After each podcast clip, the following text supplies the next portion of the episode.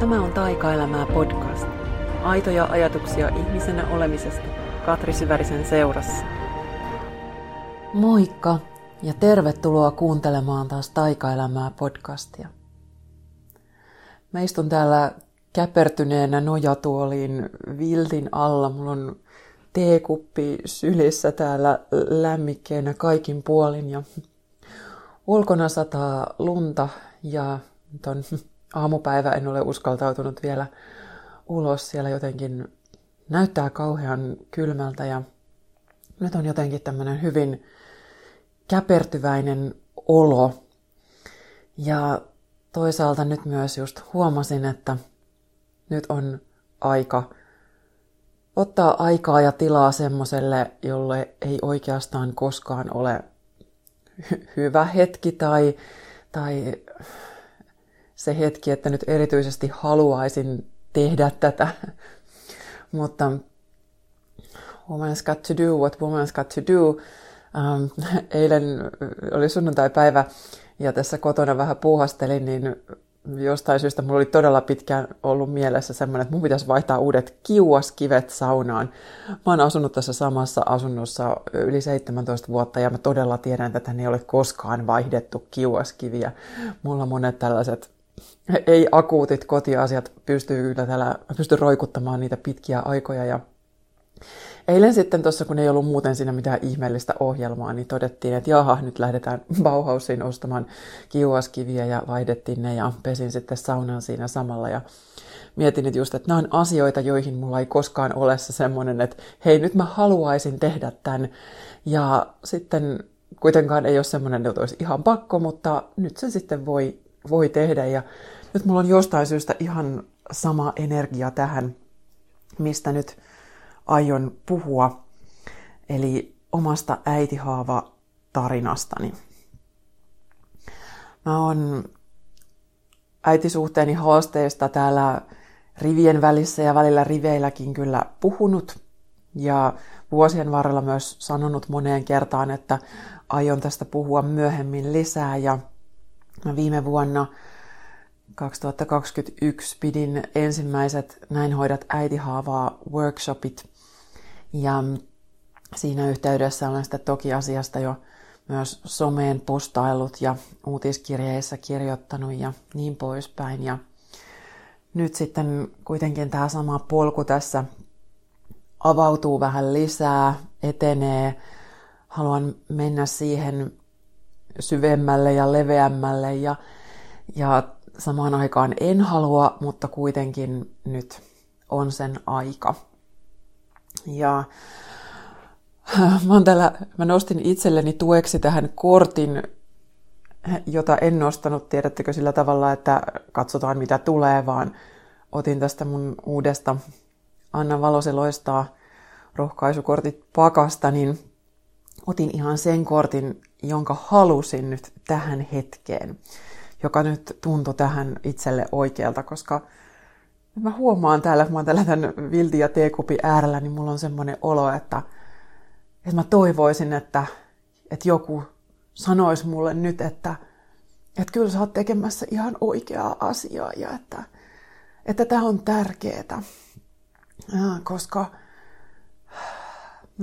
tiedän ja olen varautunut siihen, että, että sitä mukaan kun mä puhun tästä äitihaava-teemasta enemmän, niin myös niitä sora-ääniä tulee ja just ne syyt, minkä takia tästä asiasta ei ole puhuttu, niin ne niin kuin nousee esiin. Eli se, että miksi tämä asia on, on jollain tavalla vielä voisi sanoa, että tabu, niin sitten sit ne niin kuin tulee pintaan. Kun joku ottaa esiin sen asian, mistä ei ole saanut puhua. Ja toisaalta mä en tietenkään voi tietää, mitä tapahtuu, mm, jos nyt puhun tästä enemmän ja tuntan kanssa vielä isommasti esiin, niin mä en voi tietää, mitä, mitä siitä seuraa, mutta mä ajattelen, että mun on hyvä olla tietoinen, että mitä kaikkea siitä voi seurata. Ja toisaalta se, että mä haluan niin avata tätä mun tunnekokemusta just tässä, kun, kun rupean tästä puhumaan, niin, niin mä haluan vaan kertoa just, että tämä ei ole helppoa, että tässä on tosi monikerroksisia tunteita läsnä. Ja toivon, että, että se, että kun mä oon kytköksissä mun tunteisiin, niin se auttaa myös muita kytkeytymään omiin syvempiin tunteisiin, eikä vaan sitten ehkä oksentamaan mun päälle jotain, jotain pintareaktiota ja semmoista niin puolustusmekanismia, koska ne tässä usein tämän aiheen äärellä käynnistyy. Ihmiset luontaisesti haluaa suojautua kivulta ja mieli tekee usein kaikkensa, jotta sen ei tarvitsisi kokea mitään vaikeaa. Ja sen takia monta kertaa ne defenssit on meille niin helpompi vaihtoehto, vaikkakaan ei välttämättä millään tavalla tietoinen. Tämä kortti, jonka mä nostin itselleni tässä, niin on tämmöinen kuin soidun kantaja. Tuttu tie tuntuisi turvalliselta. Toisten tallaama polku ei silti välttämättä ole sinua varten. Ehkä olet täällä siksi, että tallaat oman polkusi. Muiden ei tarvitsekaan sitä ymmärtää. Irrottaudu odotuksista, jotka ovat ehkä kahlinneet sinua. Lähde liikkeelle. Oma seikkailusi odottaa. Seuraa ilonpisaroita ja intohimoa. Sinne sisäinen soistusi, soihtusi ohjaa sinua. Tee jotain, mikä tuntuu kutkuttavalta, jopa villiltä. Samalla raivaat tietä toisille. Kun elät itsesi näköistä elämää, annat muille luvan tehdä samoin. Ja kysymys kuuluu, että mistä haluaisin olla esimerkkinä muille? No nyt ihan kaikki tunteet, missä tässä kortissa puhuttiin, ei välttämättä nyt ollenkaan päde tähän hetkeen. Päinvastoin. Mutta voisin sanoa, että jos tämä ei tunnu ehkä kutkuttavalta ja villiltä, niin tämä tuntuu tärkeältä. Ja äh, mistä haluaisin olla esimerkkinä muille – on itse asiassa tosi iso kysymys. Mä haluaisin olla esimerkkinä muille omasta voimasta, siitä, että me voidaan kohdata vaikeitakin asioita ja niihin liittyviä tunteita. Ja erityisesti ehkä siitä, että me voidaan nähdä asioissa monia puolia. Että asiat ei ole vaan yhdenlaisia tai toisenlaisia, vaan että niissä voi olla läsnä tosi, tosi monta juttua yhtä aikaa. Ja tämä äitihaava-asia on, on juurikin sellainen. Se ei ole vaan äitien syyttämistä, tai itse asiassa ei ole ehkä lainkaan sitä, vaan se on tosi ison ilmiön ymmärtämistä. Ja että samaan aikaan mä voin olla kiitollinen ja tiedostaa, mitä kaikkea mä oon äidiltä saanut, mutta samaan aikaan mä voin tuntea surua siitä, mitä mä en oo saanut. Niin kuin nähdä sen puolen, ja ne molemmat voivat olla minussa läsnä. Nyt kun mä alan kertoa tätä mun omaa äitihaavaa kokemusta, niin tämä ei itse asiassa ole mikään kauhean kiinnostava noin niin kuin tarinana. Mua nyt kiinnostaa paljon tarinan rakenne ja tarinoiden eri puolet, joten mä tiedän, että minkälaisia draaman kaaria suositaan ja mistä tarina syntyy ja niin poispäin. Ja nyt mulla on se olo, että tämä mitä mä aion sanoa, niin tästä ei oikeasti synny mikään kauhean hieno tarina tai kauhean kiinnostava. Ja mä en myöskään halua kertoa tätä mun taustaa sillä tavalla, että mä olisin nyt pilkkonut kaiken mahdollisen. Mä en käy koko lapsuutta läpi millään muotoa vaan yritän pikemminkin vähän hahmottaa vaan yleisemmin tästä oman kokemuksen kautta sitä, että mitä äiti haavaan voi liittyä. Ja mä itse havahduin mun äitisuhteen haasteisiin, kun mä olin asunut pois kotoa muutamia vuosia. Mä muutin kotoa kaksikymppisenä. Mm, olin vuoden lukion jälkeen vielä kotona ja kävin silloin tehdastöissä ja, ja sitten 20-vuotiaana pääsin yliopistoon ja muutin silloin tänne Tampereelle. Ja siinä sitten meni just joitakin vuosia tätä etäisyyttä kotiin ja etäisyyttä äitiin, kun mä aloin ymmärtää, että tässä suhteessa on jotain pielessä.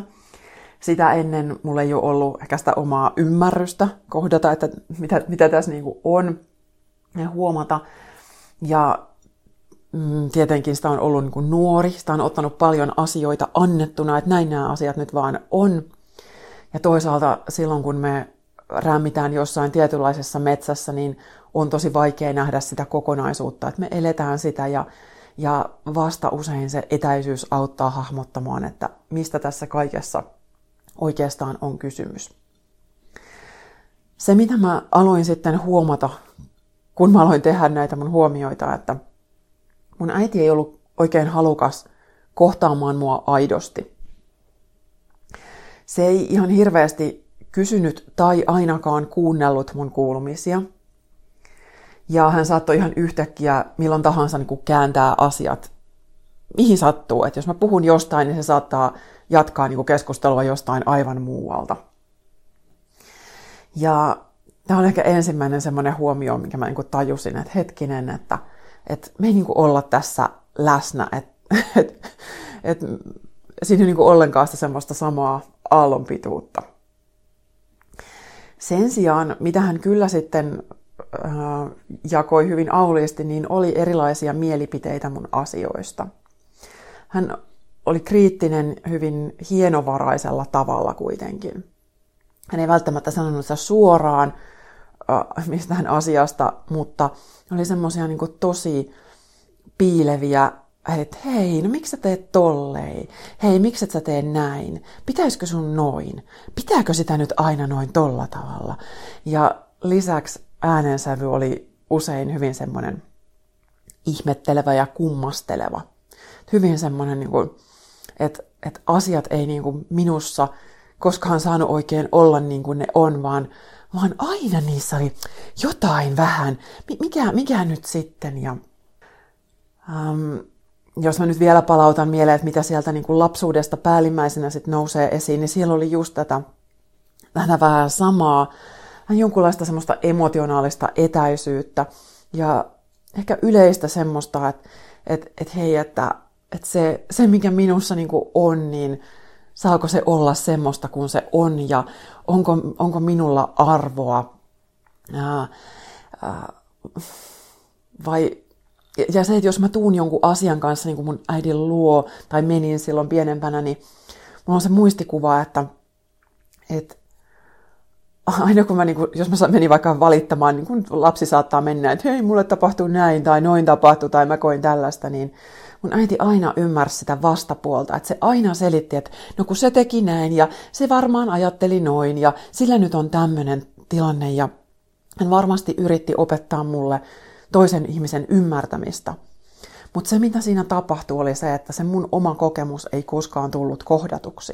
Että mulla ei ollut niin lupaa siihen mun tunteeseen, se ei ollut hyväksytty, vaan aina oli joku muu kuin se mun kokemus, joka oli tärkeämpi ja oleellisempi. Ja tämä on se, jonka kanssa mä näin sitten kymmeniä vuosia myöhemmin edelleenkin painin, että, että että kun mulle tulee joku kokemus, niin onko tämä ok? Mä aina haen sen ekana niin sen toisen näkökulman ja miltä tuosta nyt tuntuu ja mitä nyt sitten pitäisi. Ja on ollut ihan hirveän pitkä tie niin kuin siinä, että et, et olenko mä täysin vaan sinut sen oman kokemuksen kanssa. Kun mä sitten jossain kohtaa aloin puhua äidille tästä, että et miten mä koen tämän meidän suhteen, aloin nostaa näitä asioita esiin, niin hän, hänen reaktionsa vaihtelivat. Hän saattoi esittää täysin tietämätöntä, että mä en ymmärrä yhtään, mistä sä puhut. Tai sitten hän saattoi olla hyvin defensiivinen, että millä tahansa puolustusmekanismilla taas voikaan sen niin kuin kieltää, että, että aina oli joku syy, miksi hän on toiminut niin kuin on toiminut. No hän nyt vaan näin ja hänellä on lupa tehdä näin ja milloin mitenkin. Hän saattoi syyllistää mua siitä, kun mä nyt oon tehnyt jotain. Hän saattoi välillä kohdella sit mua vähän niin kuin lasta, vähän niin kuin laittaa paikalle, että kuule likka, nyt, nyt niin kuin sun pitää hyväksyä se, mitä mä oon sanonut, ja nyt sillä sipuli vähän tähän tyyliin. Se kommunikaatio oli kaiken kaikkiaan aika epäempaattista.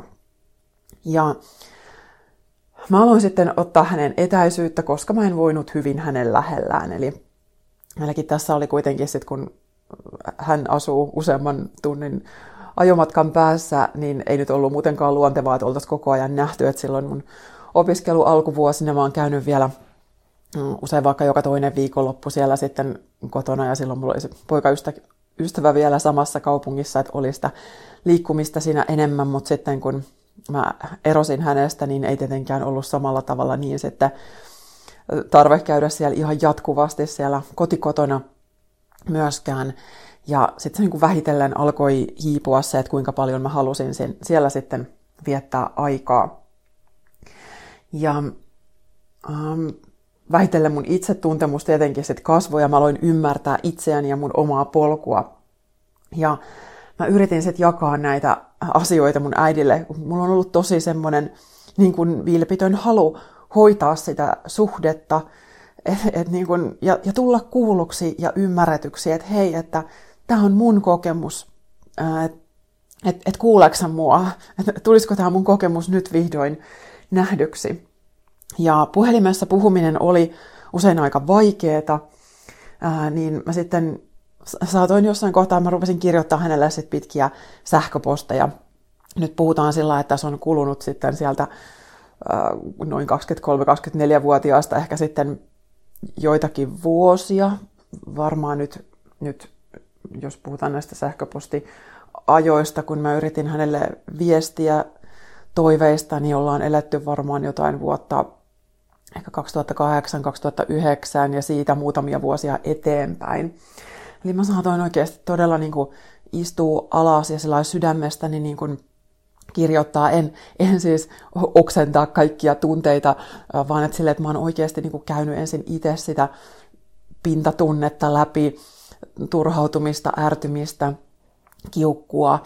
Ja sitten mä oon niin jakanut sillä, että hei, että tältä musta tuntuu, näin mä oon kokenut, että, että mä huomaan, että mulla on taipumusta tällaiseen ja sulla on taas ehkä taipumusta tommoseen ja, ja että, että näin mä tämän koen ja hän sitten saattoi näihin sähköposteihin vaikka vastata, että, että kiitos ajatuksista, että, että palaan myöhemmin.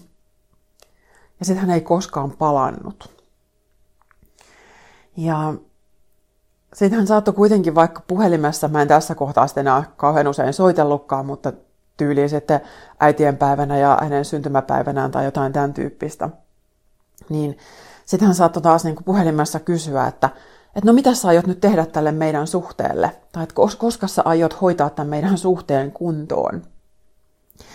Ja jossain kohtaa mä sitten sanoin todellakin, että, että hei, että, että mä oon lähettänyt sulle tällaisia viestejä ja mä oon jakanut näitä mun kokemuksia niin kuin näin, että, että sä lupasit vastata tähän ja, ja sit sä et ole koskaan vastannut, niin sitten hän sanoi mulle, että, että, että noi sun mielipiteet on niin kummallisia tai pöllöjä, että, että en minä ole viitsinyt vaivautua edes vastaamaan. Ja tämä mä muistan, että oli 2014. Ja äh, mulla on ihan hirveän hyvä, hyvä muisti vuosilukujen tällaisten ajankohtien suhteen, joten tämä ei ole semmoinen, että olen painanut juuri tämän asian tarkasti mieleen, vaan mä muistan yksinkertaisesti tosi paljon tällaisia aikajana asioita elämästäni. Kaveritkin sitä joskus aina ihmettelee, mitä mä pystyn sijoittamaan asioita. Voi kun arjessa, niin muisti olisi aina yhtä hyvä. Se ei todellakaan ole. Mutta tästä on nyt siis kahdeksan vuotta.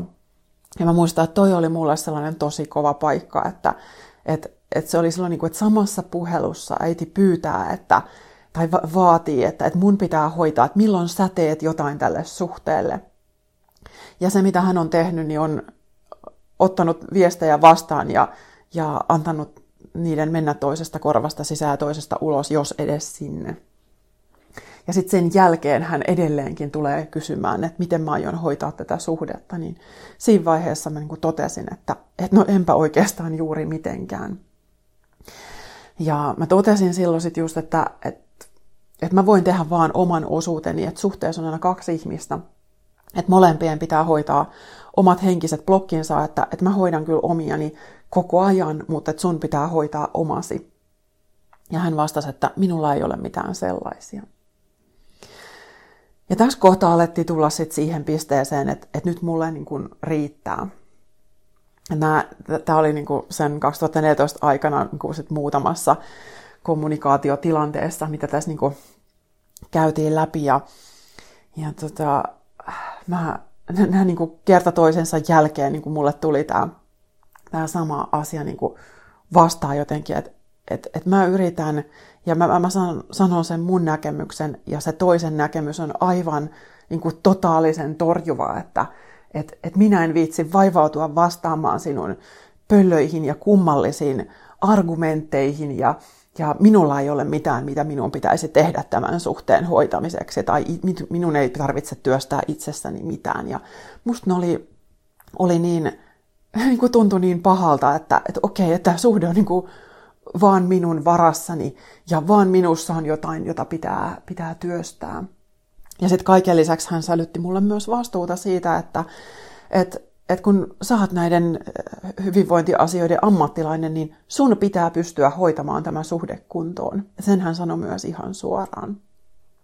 Että mä en tavallaan saanut olla siinä suhteessa tyttärenä tai ihmisenä, vaan mun olisi pitänyt olla siinä ammattilaisena, mitä mä myös ihan todella paljon yritin sitäkin, että, että mä kyllä niin kuin, äh, kaiken osaamiseni niin kuin käytin siinä mielessä, että miten mä voin itse kommunikoida kauniisti ja hyvin ja, ja, ja niin kuin, että mitä kaikkea mä voin tästä nähdä, äh, niin kuin tehdä niitä mun havaintoja myös ammattilaisen silmin, että en, en mennyt sinne vaan sisäisenä lapsena itkemään mun kokemusta, mutta, mutta sitten tuli niinku tavallaan se olo, että okei, ei näköjään mun ammattitaitokaan ei tässä riitä, ja sehän ei edes, edes ole niin, että kukaan meistä voisi olla se auttaja tai pelastaja niin kuin siinä kahden ihmisen just tämmöisessä perhesuhteessa. Ja sitten tämän jälkeen tuli sitten vielä yksi semmoinen jotenkin piste iin päälle. Mä olin lähdössä joogaopekoulutukseen silloin Nicaraguaan 2014 loppuvuodesta. Ja mä sitten silloin muistan, että ennen matkalle lähtöä, niin mä vielä ajattelin, että no mä olen, mä olen tässä nyt taas se kunnollinen, tunnollinen tytär. Minä soitan, että olen lähdössä maailmalle. Ja, ja sitten äiti kysyi, että minkä takia sun nyt pitää sinne asti lähteä tämmöiseen koulutukseen, että mitä, mitä sä niin siellä, siellä sitten teet. Ja mä muistan, että että se oli niin kuin mulle ollut kuitenkin se isoin unelma, että mä haluan mennä sinne. Et musta on tosi makea, mä oon tykännyt matkustaa kaukomailla ja, ja todellakin oli marraskuu, mulle tuntui luontevalta lähteä palmun alle, paitsi että Nicaraguassa ei ollut palmuja, mutta kuitenkin äm, lähteä sinne niin kuin Tyynemeren rannalle opiskelemaan joogaa ja hoitamaan itseäni, eikä niin, että mä olisin jäänyt tänne tänne marraskuuhun sitä tekemään. Ja hän ei vaan sitä niin kuin käsittänyt sitten, että, että, että, että jonkun unelma voisi olla toinen kuin hänen unelmaansa. Ja sen matkan aikana sitten, kun mä siellä paljon kävin asioita läpi, niin silloin mä tulin siihen tulokseen, että nyt, nyt mulle riittää. että nyt mä oon tehnyt kaikkeni, ei ole enää mitään sellaista, mihin mä nyt pystyisin että et mulla ei ole enää antaa tähän suhteeseen niin kuin mitään, mitään sellaista, joka veisi tätä mihinkään suuntaan, koska kaikki mitä mä olin osannut, kaikki mitä mä olin yrittänyt, niin mä törmäsin siihen samaan vastustukseen joka kerta. Ja niin mä sitten sieltä Nicaraguasta yksi aamu kirjoitin sitten viestiä ja sanoin, että nyt, nyt, niin kun, nyt tämä niin riittää, että mä en enää pysty antamaan tähän mitään, että nyt, nyt mä en halua olla enää missään tekemisissä.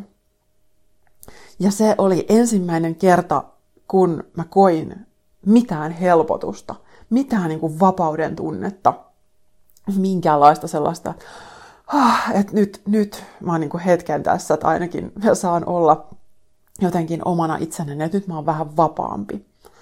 Joskin sen jälkeen tuli, mulla oli todella siellä, se oli muutenkin fyysisesti rankka se koulutus, jonka kävin, mutta se oli, oli niinku sen jälkeen, mulla tuli ihan hirveästi kaikkia fyysisiä semmoisia, että mulla oli niinku koko kroppa niinku aivan jumissa ja mulla oli niska, selkä, koko osasto tämän jälkeen niin sellainen, että mä niinku itkin, jos mä yritin kääntyä johonkin ja joogaaminen oli välillä päiväkausiin ihan mahdotonta, että mä siellä vaan opiskelin sitten muuten ja Ja itkin, itkin aivan saakelisti niin paljon, että, että silloin niin kuin vapautui niin paljon jotain semmoista, mitä, mikä oli ollut sit niin kuin tosi, tosi syvää. Ja sitten samaan aikaan niin kuin tuntui sit sitä vapauttaa, että okei, että, että, että mä en enää pysty, joten nyt riittää. Ja mun äiti ei edelleenkään ymmärtänyt, että miksi. Että että se on se, mitä hän ei ole niin kuin pystynyt ainakaan silloin just käsittämään, että, että mistä tässä on, on kyse. Ja sen jälkeen nyt sitten sieltä 2014 loppuvuodesta tähän päivään, niin me ollaan oltu aivan satunnaisesti tekemisissä.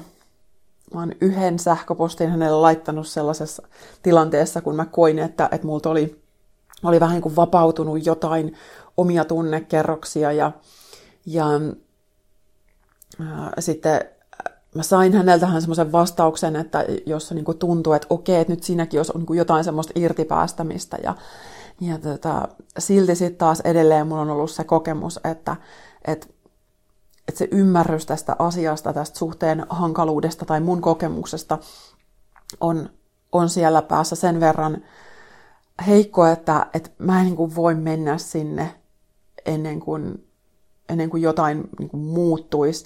Mä en odota, että mitään muuttuu. Et siitä mä oon niin todella, todella päästänyt irti. Ja se on semmoinen asia, mitä mä ajattelen, että niiden, jotka kokee jotain tällaista samanlaista, niin on niin kuin hyvä ymmärtää, että, että mä en voi muuttaa sitä toista, mä en voi pelastaa sitä toista.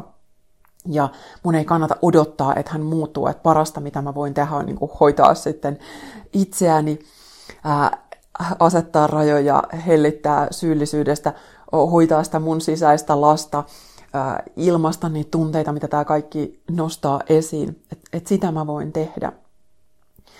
Ja mm, sitten joo, tämän jälkeen me ollaan myös oltu tekemisissä yhteen perheeseen liittyvän asian kohdalla. Ja siinäkin se, että miten hän kommunikoi, niin me hoidettiin silloin vasta asiaa, mutta että se, miten hän sitä mun suuntaan hoiti tai ei hoitanut. Et siinäkin mulle yksi semmoinen tosi iso asia kerrottiin vasta niin kuin muuta kautta, mutta hän ei ottanut muuhun yhteyttä. Että hän on ottanut sitten just sen linjan, että mulle ei puhuta sitten mistään, kun minä en kerran halua olla tekemisissä, niin hän ei sitten ole edes silloin, kun olisi tavallaan semmoinen asia, josta ehkä voisi olla syytä mulle informoida tai mua informoida, mutta mä oon sitten saanut tiedon muuta kautta ja mä oon sitten ottanut häneen yhteyttä tämän asian hoitamisessa. Mutta silloinkin kävi niin kuin nimenomaan ilmi tämä sama, että hän, hän niin kuin vaan pyytää multa jotain, haluaa multa jotain, mutta mulle ei niin kuin anneta mitään, edes sitä tietoa, mitä mä tarvitsisin tässä, tässä prosessissa. Että et, et mä oon sitten jäänyt tavallaan ulkopuolelle. Mä tiedostan, että se on mun oma valinta, mutta mutta koen myös samaan aikaan, että, että toisellakin olisi edelleen mahdollisuus hoitaa tätä asiaa, jos hän näin haluaisi. Että mä oon edelleen hyvin, hyvin vastaanottavainen kyllä, että, että jos, jos mä koen, että, että, että mua nimenomaan vapautetaan siitä, että tämä kaikki ei ole vain mun vastuulla, että, että jos toinen nimenomaan suostuisi ottamaan sen oman vastuunsa tästä asiasta, niin edes hitusen, niin mä kyllä mä, mä erotan hyvin pieniä vivahteita asioissa. Ja se on ehkä yksi se iso ongelma tavallaan, että mä oon tosi herkkä, herkkä pienille vivahteille ja sitten toinen taas ehkä ei sitä ole. Niin ää, se niinku tarkoittaa sitten myös sitä, että hän ei ehkä, hänen ei ole helppo pysyä kärryillä siitä, että mikä on se mun kokemus, varsinkin kun hän on hyvin vahvasti kieltäytynyt itse niin kuin monista omista tunnekokemuksistaan. Ja nyt sitten se, mitä mä oon tässä tämän, niin kuin, voi sanoa, että 15-20 vuotta, kun tämä asia on ollut mun elämässä jollain tavalla niin kuin tietoisesti läsnä, niin se, mitä mä oon huomannut, että, että äidin ja tyttäreiden, tyttärien suhteen dynamiikka, että se on usein tabu, että siitä ei ole lupa keskustella, tai ainakaan siihen ei ole lupa suhtautua välttämättä kauhean monella tavalla. Että äitiys on aika vahvasti glorifioitua ja äitiä pitää arvostaa ja kunnioittaa, tapahtu mitä tahansa ja mikään muu ei ole sallittua.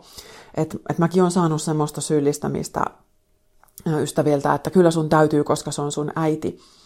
Ja tämä on niin yksi syy siihen, että, että minkä takia tämä äitihaava on ilmiönä pysynyt hengissä, että se on ollut vähän haudattuna siellä täällä niin pinnan alla, mutta kukaan ei siitä ole oikein niin luvan kanssa voinut puhua.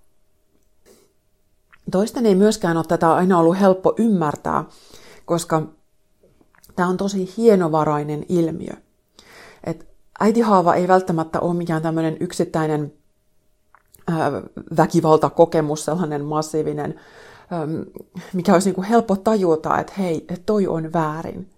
Vaan kyse on usein hyvin ristiriitaisista suhteista, joissa voi olla paljon hyvää, siellä voi olla paljon välittämistä. Ja sitten ne epäkohdat voi olla hyvin pieniä, ne voi olla niin tiedostamattomia, ja ne tulee sieltä vähän niin kuin rivien välissä äänensävyinä, pieninä piikkeinä, kyseenalaistamisena, arvosteluna, kritiikkinä, kieltämisenä, ää, häpäisemisenä, monenlaisina tämmöisinä niin kuin emotionaalisesti haastavina toimintamalleina. Ja mäkin usein silloin, just kun mä nimenomaan yritin puhua äidille tästä, niin äiti, äiti saattoi sanoa vaan, että no en minä ole sanonut mitään, mutta kuitenkin se, usein se hänen energiansa niin puhuu puolestaan.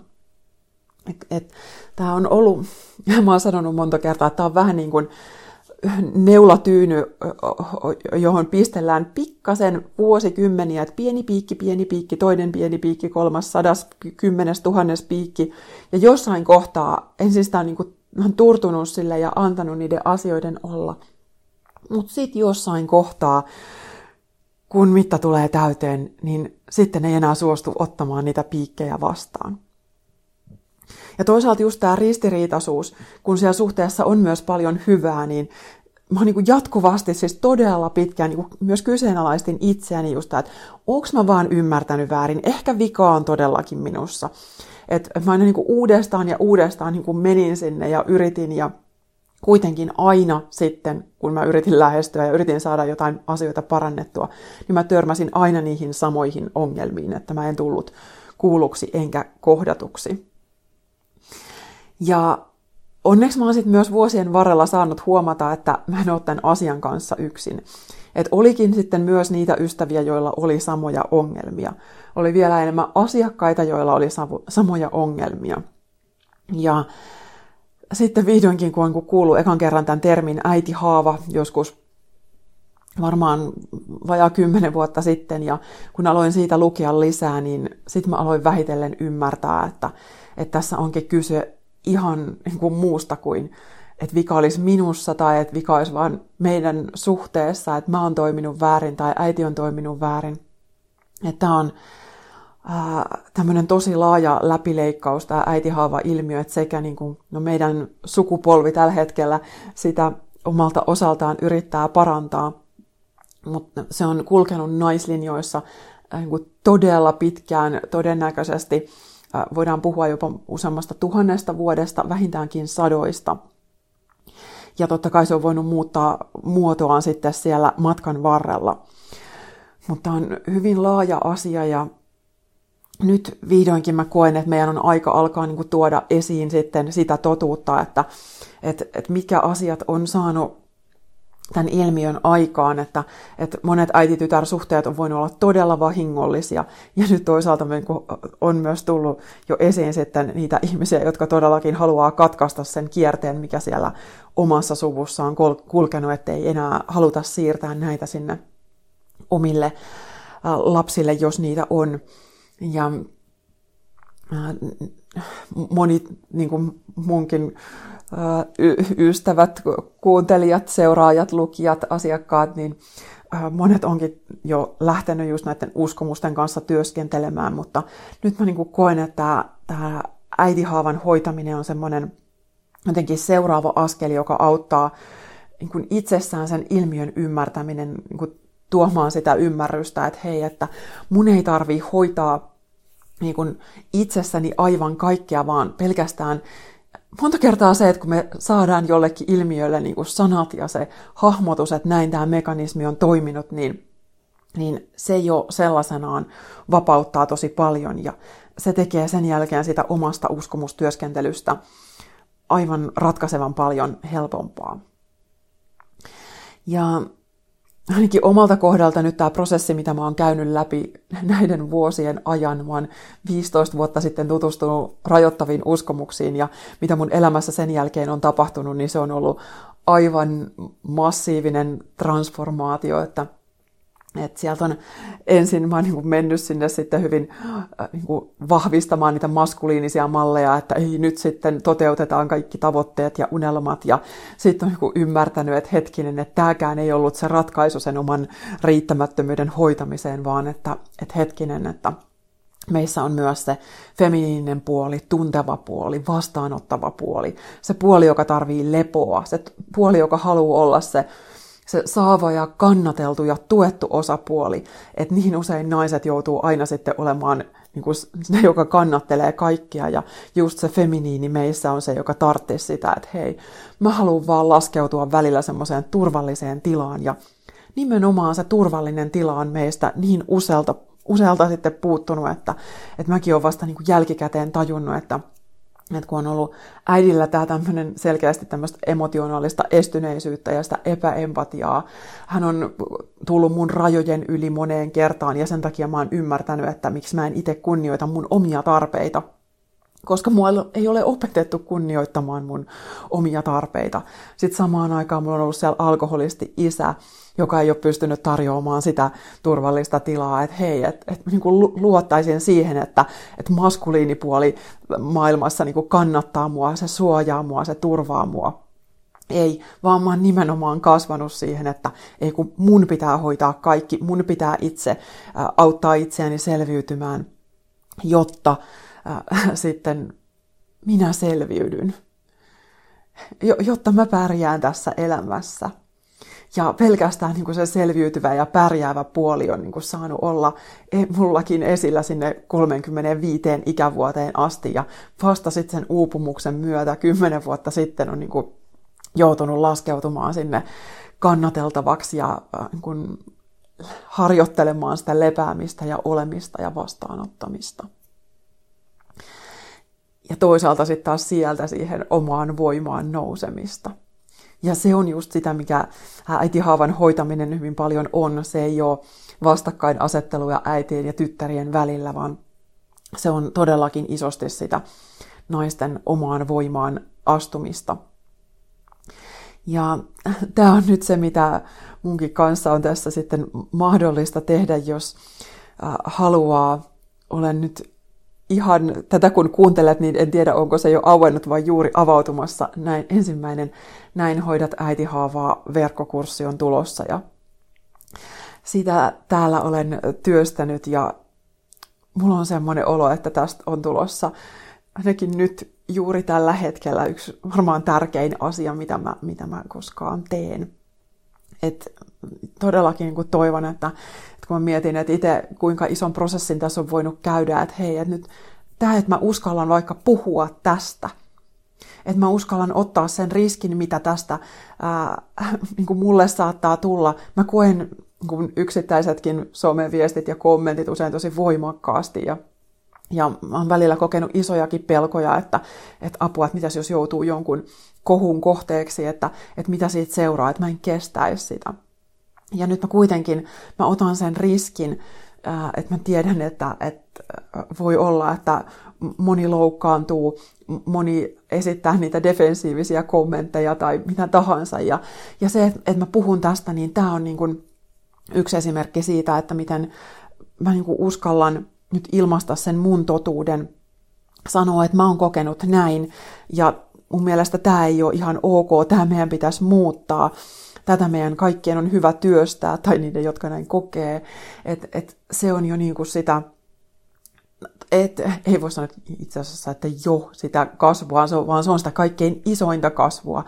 Mä en olisi voinut vaan niin kuin haudata tämän teeman ja keskittyä vaan hoitaa mun omia tavoitteita ja unelmia ja, ja asettamaan rajoja, mutta nyt vielä se, että mä haluan nostaa tämän asian esiin, niin tämä on mulle semmoinen jotenkin sit seuraava askel tässä, että, että, että me voidaan olla täällä naisina omassa voimassa, rikkoa niitä tabuja ja niitä odotuksia, oletuksia, mitä naisille on asetettu, mitä äideille on asetettu. Että tässä nimenomaan äitiyteen kohdistuvat uskomukset on tosi iso juttu ja niitä on, on tarpeen ymmärtää. Ja mä uskon, että äitihaavan hoitaminen auttaa myös sit siinä, että oppii hahmottamaan omaa tapaansa olla myös ylipäätään naisten välisissä suhteissa. Että tässä on, on monia puolia. Eli jos yhtään siltä tuntuu, niin nyt ehkä tämä näin hoidat äitihaavaa kurssi voi olla sit sua varten.